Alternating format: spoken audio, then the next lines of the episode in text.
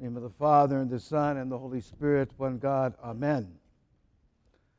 So today we remember the fathers, the 630 fathers of the Fourth Ecumenical Council. I'd like to uh, use the verses that the church has designed to celebrate them as the topic of the homily. Let your light so shine before men that they may see your good works and give glory to your Father who's in heaven. So, in reference to these great holy fathers of the Fourth Council, uh, affirmed that Christ is fully God and fully man, not compromising the truth, for the truth, as the Lord says to us, will set you free. And through that truth, you will be free indeed. Christ being that truth, and understanding Christ uh, as who he is, not some aberration of that, not some uh, way he's described uh, apart from that, is what where we find the truth and where we find our freedom. And for all the fathers and mothers who have maintained the fullness of this truth in the one holy Catholic and Apostolic Church for us today.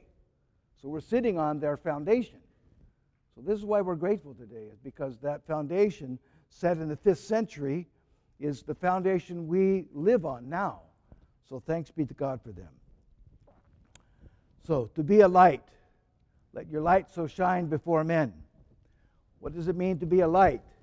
Well, as soon as you make the declaration that I want to be a light and I should be a light, you're making a declaration of war. Because there's an enemy. i read, I'm going to read a little bit from St. John of Kronstadt. Um, years and years ago, when I first became a priest, I started reading these counsels of St. John. Um, they're very, very beautiful, um, and you'll see why. But they really lifted my spirit in many ways. Um, so I'll read some excerpts from him as we go through this. So we're making a declaring a spiritual war because darkness hates the light. St. John says this when we look at people. A man is sometimes too irritable and too evil to be so of his own accord. He becomes so through the most zealous endeavors of the devil. because he can't be that bad. Something else is going on here. Right? So we, we, got to pass over this. Something is happening here that's not of him. Right? Not of her. It's of the evil one.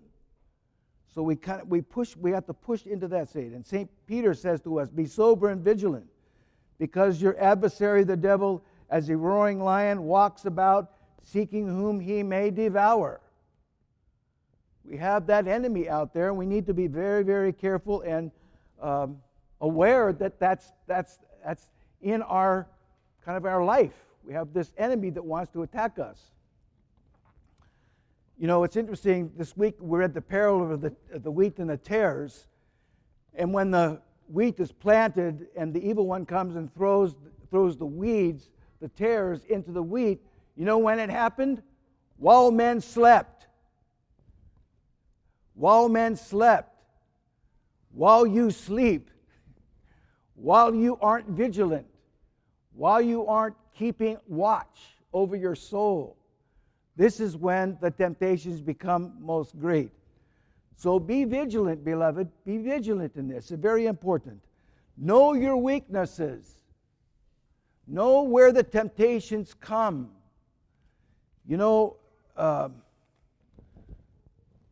okay, say you come home, it's a hard day, and it's been really difficult for you, and uh, you're a little bit down, and so you walk past the refrigerator and you open the door and you take out a half a gallon of ice cream and you eat it.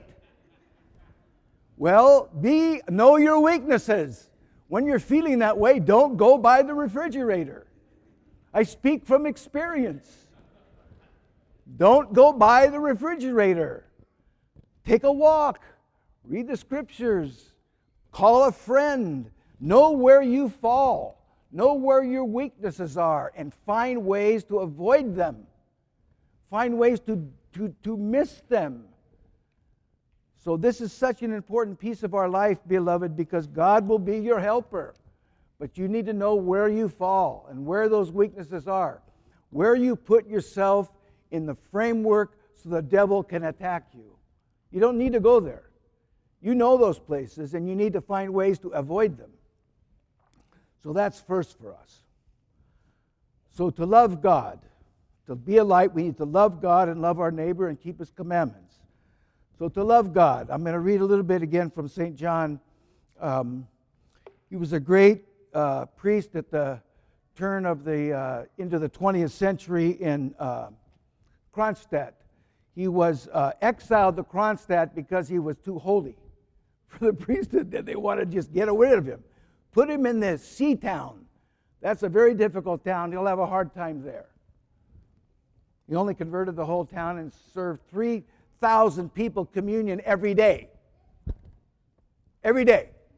3,000 people.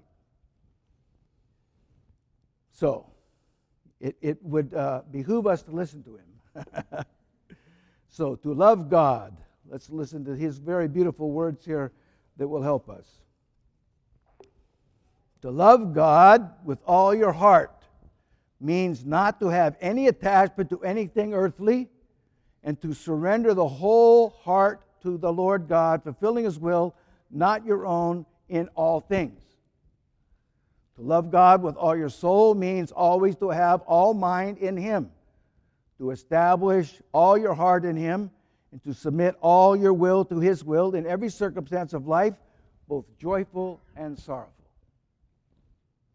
To love God with all your strength means to love Him in such a way that no opposing power, nor any circumstance of life, shall be able to separate you from the love of God. To love God with all your understanding means to always think of God, of His mercy, His long suffering, His holiness, His wisdom, His might, and of His works, and to withdraw yourselves by every means from thoughts of vanity and evil. So, what a beautiful way to love, to love God with all your heart, with all your soul, with all your strength, and with all your understanding. This is our life as Christian people. This is what we are given by God as grace but also we strive for this. You know, before the priest uh, comes out for the um, exchange of peace, he says these words, Psalm 18, before the altar I will love you, Lord, my strength. You're my firm foundation, my refuge, and my deliverer. Listen to that uh, helping verb there. I will love you. So, what he's saying here is that this is an act in progress, this is a work in progress. We will love God, but we're going to need to work at it. But I think it's important, and I try to maintain a little bit of this during my week, to meditate on these words. I will love you, O Lord, my strength. You're my strength. Not me, not, not anybody else, not the internet, not Siri. The Lord is your strength. You're my firm foundation. You're what I lean on. You're what I lean back into. When things get a little sandy or rocky, you're, the, you're, you're, you're where I go. You're my firm foundation, my refuge. When I need some help, I need to get somewhere away from stuff. That's God for you. My refuge and my deliverer. When you need to be delivered, God's your deliverer, beloved. He's your deliverer. So, how do we attain these things? Because this is difficult to love God with all your heart, soul, mind, strength, and understanding. This is difficult. Well, God knows that. And He gives you the energy, the grace to do this. Let me read another from St. John. And he knew this because his days were very, very complicated you can imagine having all those people communing and then asking you for help. His life was very difficult. So here's how he understood it to, to, to be able to accomplish all this. What is grace? That grace God gives to us. It's blessed power of God given to you who believes and has baptized in the name of Jesus Christ. The power that cleanses, the power that hallows, the power that enlightens, that helps you to do good. The grace of God helps you to do good and withdraws you from evil and comforts you and encourages you in misfortune, in sorrows, in sickness, That's the pledge of everlasting blessing given to you by God. You could do this with the help of God. You can do this with the help of God. So know this. This is very powerful. We have this great uh, challenge to love God with all our heart, mind, soul, and strength, but God's giving us the grace to do this. That's why we need to be close to Him, in Him, dwell with Him, because then these things are possible for us. So then he says to love God and keep your commands, keep his commandments. So let's look at what St. John says about keeping the commandments of God. Um, 87. He was a very deep and important encouragement to me because these words just kind of helped me solidify so many things about my spiritual life uh, that were so very encouraging to me uh, and very helpful. So, to um, keep his commandments. To love God means to love righteousness. With all your soul, to hate wickedness, as it is written, they who love, thou hast loved righteousness and hate iniquity. To love God means to hate oneself. Now, listen to this. That is to hate the old carnal person that, that, take, that, that, that lives on your appetites. That's what you despise. If any man comes to me and hates not his own life, his carnal life, cannot mean but my disciple. To love God means to fulfill his commandments. If a man loves me, he will keep my words, and that he loveth me, that he that loveth me not keeps not my sayings. So the Lord is saying to us, uh, this work we do is a grace given to us by God to keep that which we know is right. And I think the importance here is to know good and to know evil, beloved, it's not rocket science. You know it. You know what is good and what is right. You know what is evil and what is wrong. And you know what you should not do and you know what you should do. So God is saying that's, that's not the issue. The issue is how do you proceed with this? How do you journey into this? Only with the help of God can you accomplish these things. When you fall, the word repentance means to turn back. It means you've turned away from something. What have you turned away from when you fall? Very simple. You've turned away from God. And so what are you supposed to do to when you repent? Turn back to God. Not just away from the sin, but to God. You need to be connected to Christ to the Mother of God, to the saints, to the angels.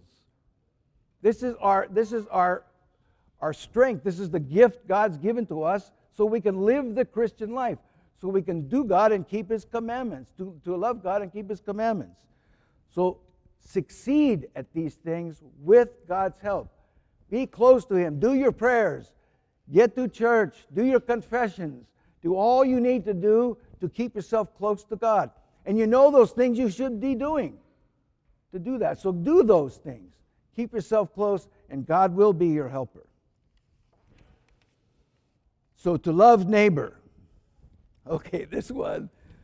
I like this one. Because I remember when I read this the first time, I said, Oh Lord, have mercy on my soul. To love neighbor. In order to find out whether you love your neighbor in accordance with the gospel. Take note of yourself when others offend you, abuse you, mock you, or do not render you the respect due to you, or that is customary, or when your subordinates err negligent. If you remain calm on such occasions and are not filled with the spirit of enmity, hatred, impatience, if you continue to love these persons as much as previously, then you do love your neighbor in accordance with the gospel. But If you become irritable, angry, agitated, then you do not. if you salute your brethren only, what do you more than others? So this is such a important piece of our spiritual life. So I'm going to I'm going to share with you my confession, okay? I already confessed this, so this is okay. You can hear this confession. So my beautiful wife and I went on this great 15 day trip down the, the river from Amsterdam to Budapest on a boat with 190 other people. And for my wife, that's heaven. A boat ride and 190 new people I can meet. Wow. Well, for me, it's like a boat ride, yeah. 190 people, I don't know about this. So it was like, whoa, this is great. Where are the little quiet spots on the boat that I could find? There weren't any. So this is interesting. So I was reading along the, uh, while we were going, I was reading The Way of the Pilgrim, rereading The Way of the Pilgrim. And in it, there was this point about selfishness and how he was overcoming this. And it was like the Lord said to me, Well, so this trip's all about you, hey? I went, Whoa. No, Lord, don't let it be that. Let me enjoy my wife and all these people. We met uh, probably, what, 12 couples that we stay, we stayed in contact with a couple of, and we pray for them. And they pray for us. It's really been an interesting kind of thing. Well, it kind of opened the door. Well, this wasn't, no, it's not about me, it's about them, right? About being with them, spending time with them. So, loving your neighbor. So, I had to come all my uh, uh, inefficiencies, my introspectiveness, my desire to be alone. I had all that. That was good. I had some really good mornings all by myself. But once the day got started, boy, it was full. Um, so, to love, this is beautiful. And I'll end with this because it's so pretty. Oh. If you love your neighbor, then all heaven will love you. If you are united in spirit with your fellow creatures, then you will be united with God and all the company of heaven. If you are merciful to your neighbor, then God and all the angels and saints will be merciful to you. If you pray for others, then all of heaven will intercede for you. The Lord is the Lord our God is holy. Be holy also. So beloved, let your light so shine before men that they may see your good works. In glory to your Father who is in heaven. Amen.